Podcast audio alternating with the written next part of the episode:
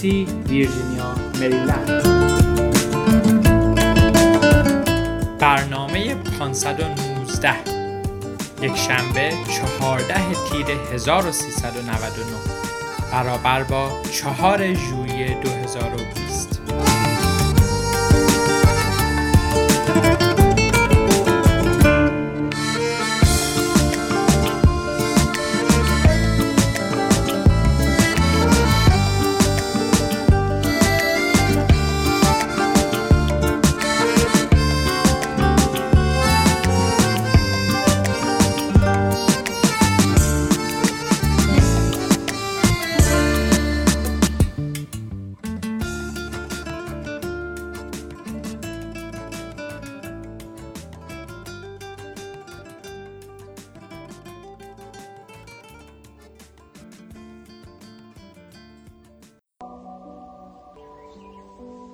دوستان عزیز سلام عرض می کنم و امیدوارم که هفته ها و روزهای خوبی رو پشت سر گذاشته باشید.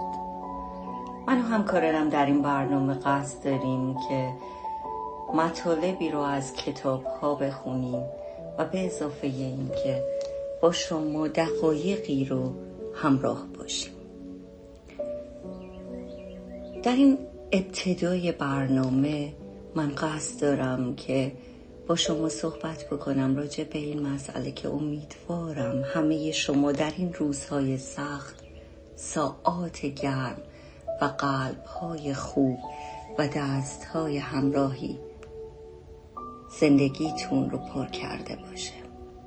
امیدوارم دلتون به خوشی ها و خوبی ها گرم باشه و در این تابستان گرم آرزوهای بهتری همراه داشته باشید.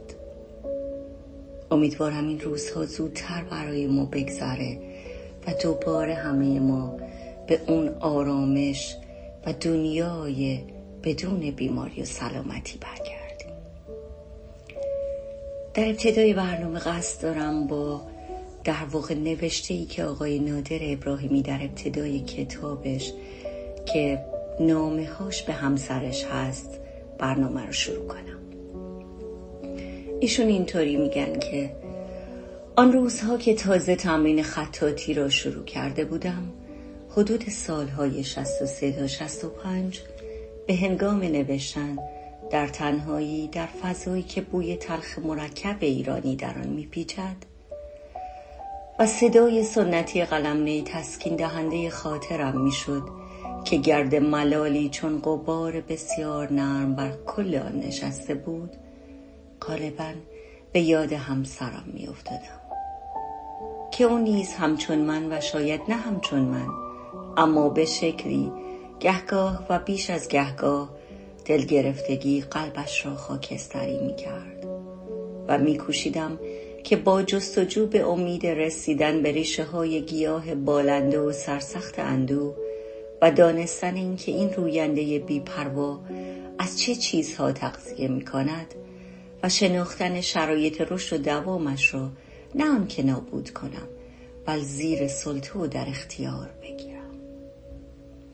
پس یکی از خوبترین راه های رسیدن به این مقصود را در این دیدم که متن تمرین های خطاتیم را تا آنجا که مقدور باشد اختصاص دهم به نامه های کوتاهی برای همسرم. و در این نامه ها بپردازم تا سرحد ممکن به تک تک مسائلی که محتمل بود ما را قلبهایمان را آزرده کند و دست رد به سینه زوراوری های ناحقی بزنم که نمی بایست بر زندگی خوب ما تسلطی مستبدانه بیابد و دائما بیازاردمان. رفته رفته عادتم شد که تمرین نستعلیق را از روی سرمشق استادم بنویسم و شکسته را به میل خودم خطاب به همسرم و در باب خورده و کلان مسائلی که زندگیمان داشت و گمان می کنم که هر زندگی سالمی در شرایطی می تواند داشته باشد. و این شد که تدریجا تعداد این نامه ها که نگاهی هم داشتند به جریانهای عادی زندگی رو به فضولی نهاد تا آنجا که فکر کردم این مجموعه شاید فقط نامه های من به همسرم نباشد بل سخنان بسیاری از همسران به همسرشان باشد و به همین دلیل به فکر بازنویسی و چاپ و انتشار افتادم. در سال 66 عمده توانم را برای تنظیم و ترتیب این نامه ها به کار گرفتم و اینک این هدیه راستین ماست من و همسرم به همه کسانی که این نامه ها می تواند از زبان ایشان نیز بوده باشد. لاقل گهگاه اگر نه همیشه و مشکل گشای ایشان به همین گونه. و شاید در لحظه هایی به ضرورت غم را عقب بنشاند آنقدر که امکان به آسودگی نفس کشیدن پدید آید. من در اینجا یکی از این نامه ها رو که به عنوان نامه اول گفته میشه برای شما می‌خونم. ای عزیز راست می‌گویم. من هرگز یک قدم جلوتر از آنجا که هستم را ندیدم. قلمم را دیدم چنان که گویی بخشی از دست راست من است و کاغذ را. من هرگز یک قدم جلوتر از آنچه که هستم را ندیدم. من اینجا من را دیدم که اسیر زندان بزرگ نوشتن بوده است. همیشه خدا که زندان را پذیرفته باور کرده اصل بودن پنداشته. به آن معتاد شده و به تنها پنجرش که بسیار بالاست دلخوش کرده و آن پنجره توی عزیز. آن پنجره آن در آن میله ها و جمیع صداهایی که از دور دست ها میآیند تا لحظه ای پروانه وش بر بوته ذهن من بنشینند توی این می‌دانم که متن مطلوبی نیست اما عین حقیقت است که تو مهربان ترین زندانبان تاریخی وانقدر که تو گرفتار زندانی خیشتنی این زندانی اسیر تو نیست. ای کاش بود. در خدمت تو مرید تو بنده تو و این همه در بنده نوشتن نبود. اما چه می‌توان کرد؟ تو تیماردار مردی هستی که هرگز نتوانست از خیشتن بیرون بیاید. و این برای خوبترین و صبورترین زن جهان نیز آسان نیست. می‌دانم. اینک این نامه ها شاید باعث شود که در هوای تو قدمی بزنم. در حضور تو زانو بزنم. سر در برابرت فرو ببرم و بگویم. هرچه هستی همانی که می بایست باشی. و بیش از آنی و بسیار بیش از آن به لیاقت تقسیم نکردند. و الا سهم من در این میان با این قلم محو نوشتن بودن سهم بسیار ناچیزی بود. شاید بهترین قلم دنیا اما نه بهترین همسر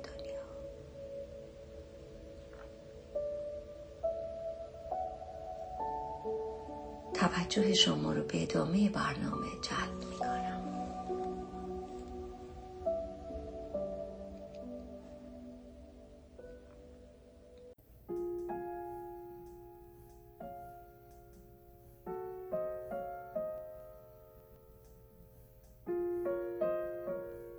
به هیچ متمم و صفتی نیاز ندارد عشق خود به تنهایی دنیایی است عشق یا درست در میانش هستی در آتشش یا بیرونش هستی در حسرتش. ما تصمیم گرفتیم از این برنامه چهل قاعده مربوط به دراویش رو که در کتاب ملت عشق از زبان شمس تبریزی عنوان شده برای شما بگیم. و سعی می‌کنیم در هر قسمت از برنامه ده قاعده اون رو به شما بگیم. قاعده اول. کلماتی که برای توصیف پروردگار به کار می‌بریم همچون آینه است که خود را در آن می‌بینیم. هنگامی که نام خدا را میشنوی ابتدا اگر موجودی ترسناک و شرمآور به ذهنت بیاید به این معناست که تو نیز بیشتر مواقع در ترس و شرم به سر می‌بری. اما اگر هنگامی که نام خدا را میشنوی ابتدا عشق و لطف و مهربانی به یادت بیاید. به این معناست که این صفات در وجود تو نیز فراوان است. قاعده دوم. پیمودن راه حق کار دل است نه کار عقل. راهنمایت همیشه دلت باشد نه سری که بالای شانه هایت است. از کسانی باش که به نفس خود آگاهند نه از کسانی که نفس خود را نادیده می‌گیرند قاعده سوم کتاب های آسمانی را می توان در چهار سطح خواند. سطح اول معنای ظاهری است، سطح بعدی معنای باطنی است، سطح سوم بطن بطن است و سطح چهارم چنان عمیق است که در وصف نمی گنجد. قاعده چهارم صفات خدا را می توانی در هر ذره کائنات بیابی. چون او نه در مسجد و کلیسا و دیر و سومه بلکه هر آن همه جا هست. همونطور که کسی نیست که او را دیده و زنده مانده باشد کسی هم نیست که او را دیده و مرده باشد. هر که او را بیابد تا ابد نزدش میماند. قاعده پنجم. کیمیای عقل با کیمیای عشق فرق دارد. عقل محتاط است. ترسان و لرزان گام برمیدارد با خودش می‌گوید مراقب باش آسیبی نبین. اما مگر عشق اینطور است؟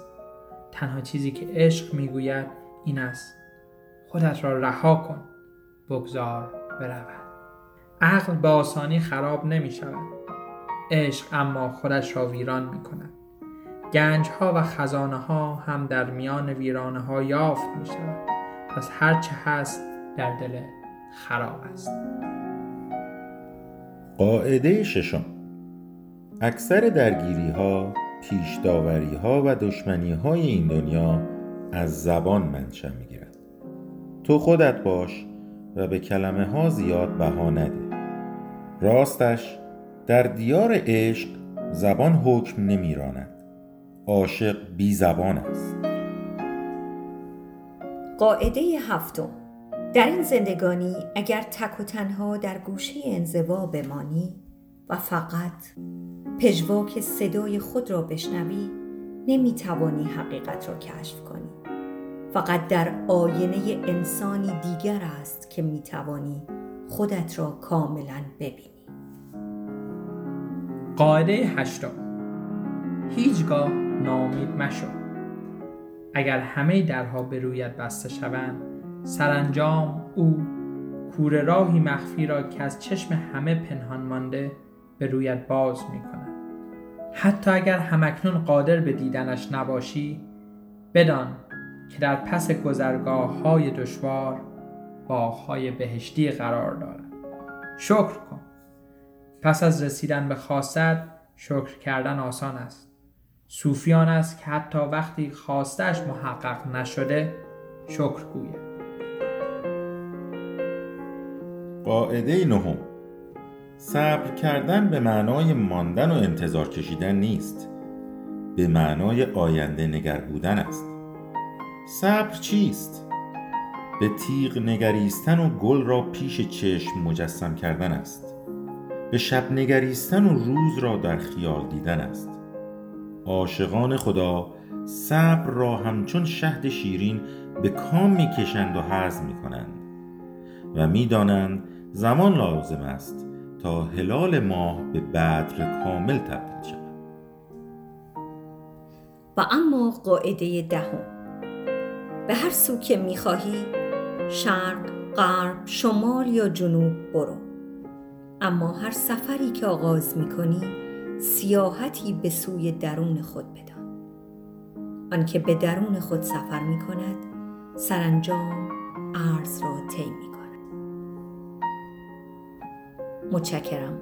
در برنامه بعد با ده قاعده دیگر در خدمتتون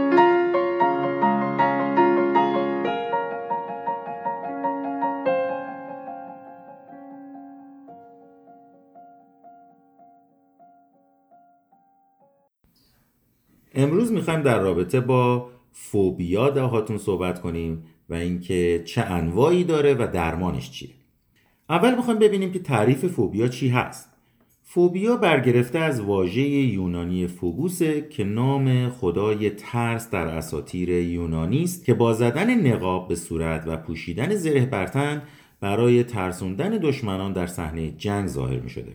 از فوبیا در مباحث روانشناسی به عنوان بیماری نوروتیک و زیر مجموعه اختلالات استرابی یاد میشه و بعضیا معتقدن که فوبیا ترسی دائمی از بعضی از اشیا یا موقعیت هایی که هیچ خطر واقعی برای تشخیص نداره و معمولا جدی بودن اونها خیلی اقرارآمیز میشه.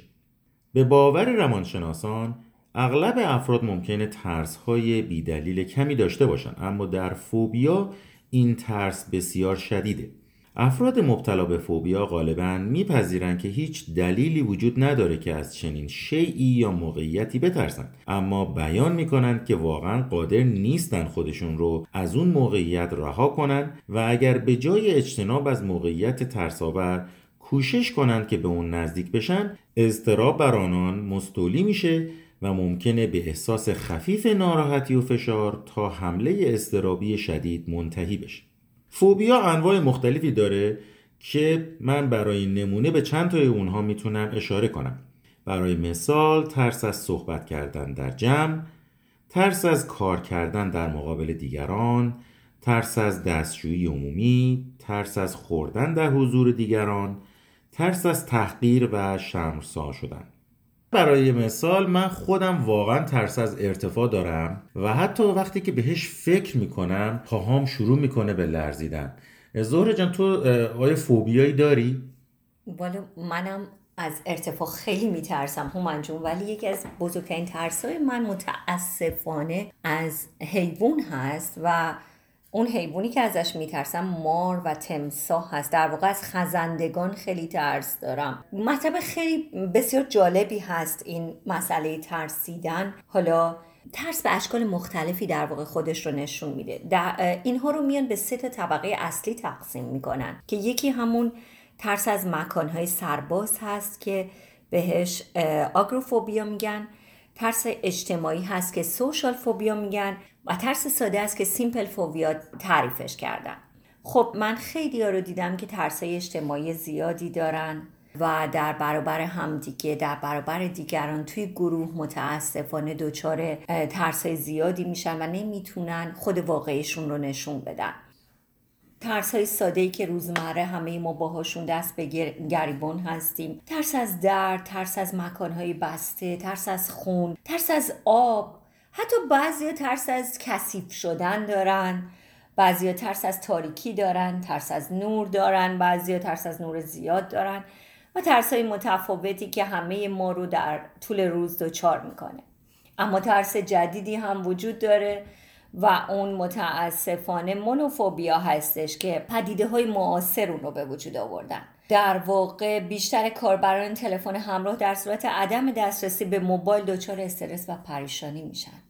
و این یکی از ترس جدیدی هست که سراغ همه ما اومده و باعث میشه که ما فکر کنیم یه چیزی رو همیشه کم داریم.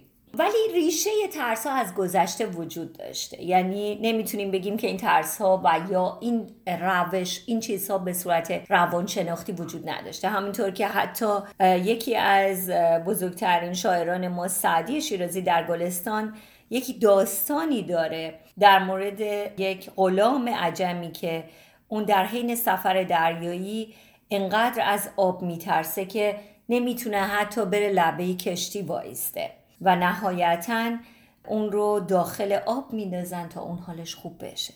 و این خودش یک روش درمانی هست یعنی اینکه شما رو با ترس خودتون روبرو می‌کنن. ولی زهره جان با ترس از ارتفاع فکر نمی کنم که بشه این روش خوبی برای درمان باشه. به عبارتی طرف باید خودش رو از مثلا یه ارتفاع ده متری پرتاب کنه که درمان بشه. یه خورده صلاح به نظر نمی‌رسه.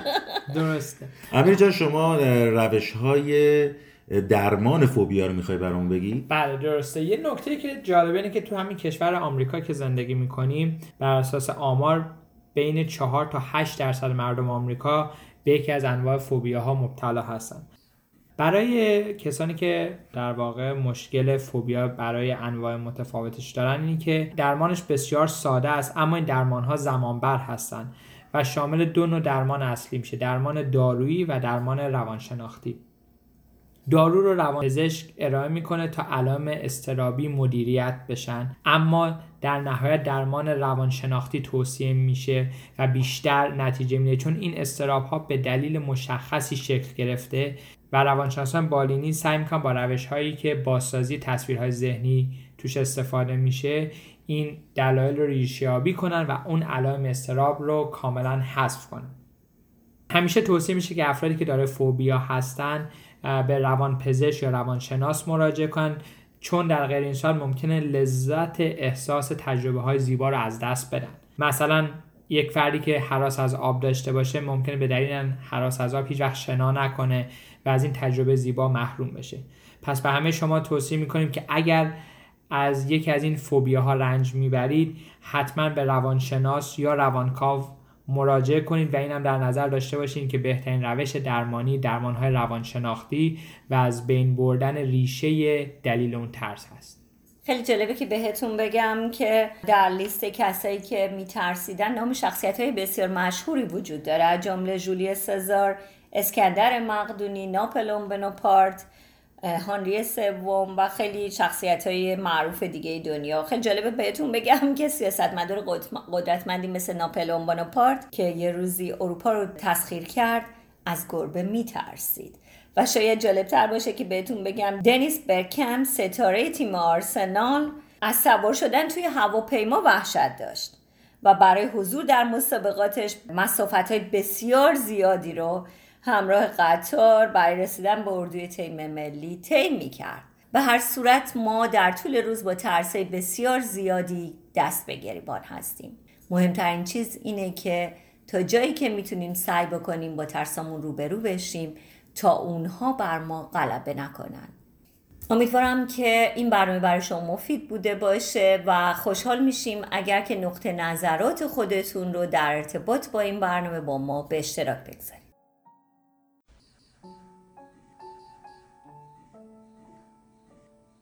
در این بخش از برنامه قصد دارم که کتابی رو به شما معرفی کنم. نام کتاب هست تلیعه تجدد در شعر فارسی. کتاب به قلم آقای دکتر احمد کریمی حکاک و ترجمه دکتر مسعود جعفری است این کتاب به وسیله نشر کتاب در سال 2013 میلادی و 1392 خورشیدی به چاپ رسید. کتاب از شش فصل تشکیل شده و در ارتباط با وضعیت متناقض بازگشت ادبی نگرشی نو در باب شعر مجادله های ادبی و نظریه برای وامگیری ادبی همچنین پردازش به نیمایوشیج نظریه پرداز شعر به پایان می‌رسه کتاب تحقیقی بسیار بسیار جامع و کامل در زمینه ارائه تجدد در شعر فارسی است. معلف در پیشگفتار اینطور صحبت می‌کنه با خوانندگان. برای من جای بسی خورسندی است که شاهد نشر ترجمه فارسی کتابی باشم که موضوع کلی آن بخش بزرگی از حیات مرا در بر می‌گیرد. پژوهش رسمی در این موضوع را 20 سالی پیش از این آغاز کردم و امروز ده سالی از انتشار محصول نهایی این پژوهش در آمریکا به زبان انگلیسی میگذرد. اما خوشوقتی و خونسندی من دلایل مشخص و ملموسی نیز دارد که هر یک از آنها با بعدی از ابعاد هستی و کار حرفه‌ای یک دانشگاهی دور از وطن پیوند خورده است این پیش گفتار را به شرح مختصری از این شعف ویژه اختصاص می دهم.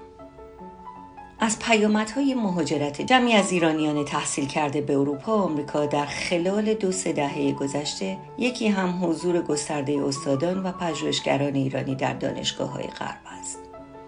این امر نیز به نوبه خود اثراتی بر جای گذاشته و ثمراتی به بار آورده است. از جمله نشر آثار پژوهشی مربوط به مطالعات ایرانی به زبانهای اروپایی.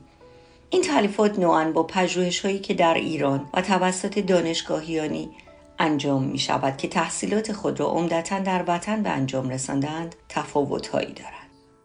خواه در روش تحقیق و عرض داشت مطلب خواه در شیوه های ارجاع و استدلال و استنتاج و جز اینها متفاوت بود بدینسان می‌توان با اطمینان خاطر اظهار امیدواری کرد که حضور همزمان دو آین پژوهش در کنار یکدیگر راهگشای گفت و شنودی مثبت و سازنده باشد در فراسوی موضوع و مقوله مورد تحقیق به گونه ای که هر دو گروه پژوهنده بتوانند از آن بهره گیرند و نسلهای آینده پژوهشگران بتوانند در آنها به دیده تعمل بنگرند.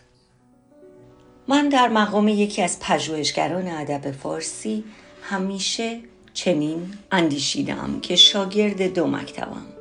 در مکتبی با سنت شکوهمند ادب فارسی کلاسیک و مدرن آشنا شدم و در مکتبی دیگر عمدتا با توجه به نظریه های ادبی و شیوه های تفسیر متون اصول و موازین نقد و تحلیل و تعبیل را آموختم. چالشی هم که همواره با آن روی بودم این است که از یک سو های جدیدی را برای بهرهگیری از نظریات نظریه پردازان غرب در درک بهتر تاریخ ادب فارسی بیابم و بیازمایم و از سوی دیگر با ترجمه و تحلیل نمونه هایی از سنت درخشان ادب فارسی و منطق حرکت و تکوین و تحول آن در زمان این امکان را برای نظریه پردازان غربی پدید آورم تا در تکمیل و تدوین نظر خیش در جمال شناسی، سبک شناسی، تعویل متن و تاریخ ادبی پایه کار را بر آشنایی فزایندهای با سنت ادب فارسی قرار دهند. و از این آشنایی در راه شمول آرای خود بر بخش وسیعتری از میراث ادبی بشر بهره برند.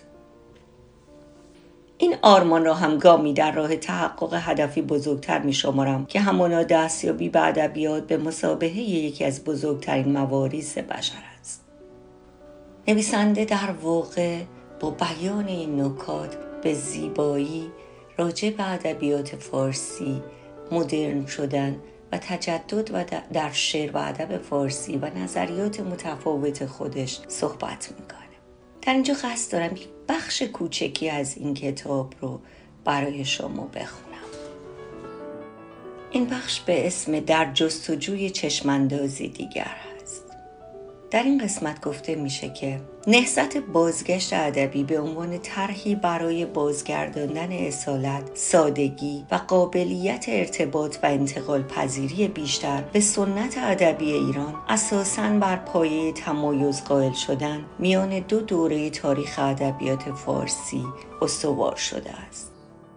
یک دوران طلایی به طور کلی دوره قبل از حمله مغول در قرن هفتم، سیزدهم و چهاردهم را در بر می‌گیرد و یک دوره انحطاط و زبال که پس از استقرار سلسله صفویه در قرن دهم و شانزدهم آغاز شد و در طی آن شعر فارسی گرفتار اقراق و زرق و برق و نازکندیشی های عجیب کرد.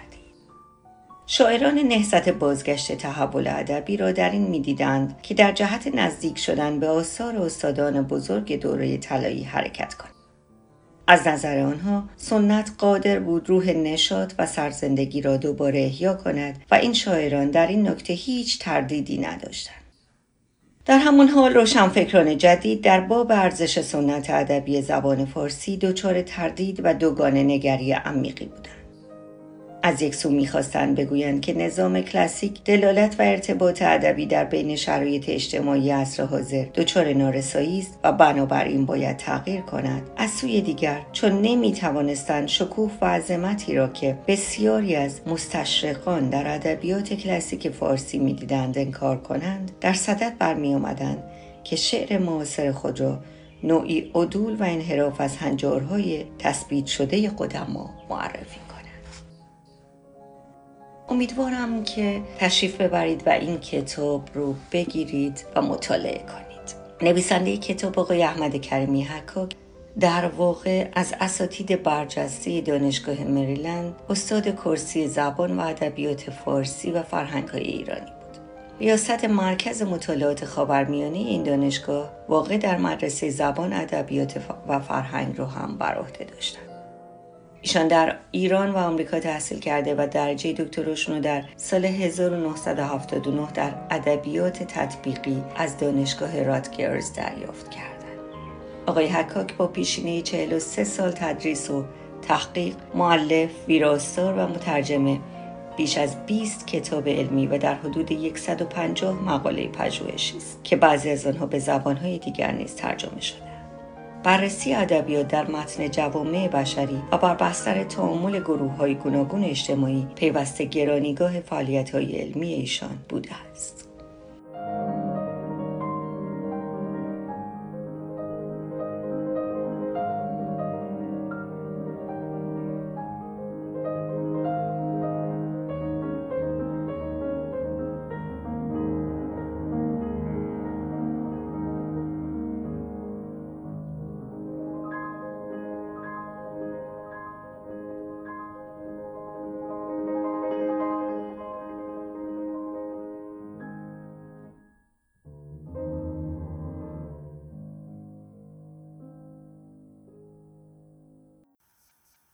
ممنون شنوندگان رادیو ایران شهر که با یک برنامه دیگه با ما همراه بودید.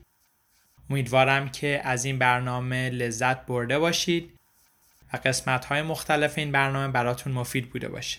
تا برنامه دیگر خدا یار و نگهدار شما باشه. بدرود.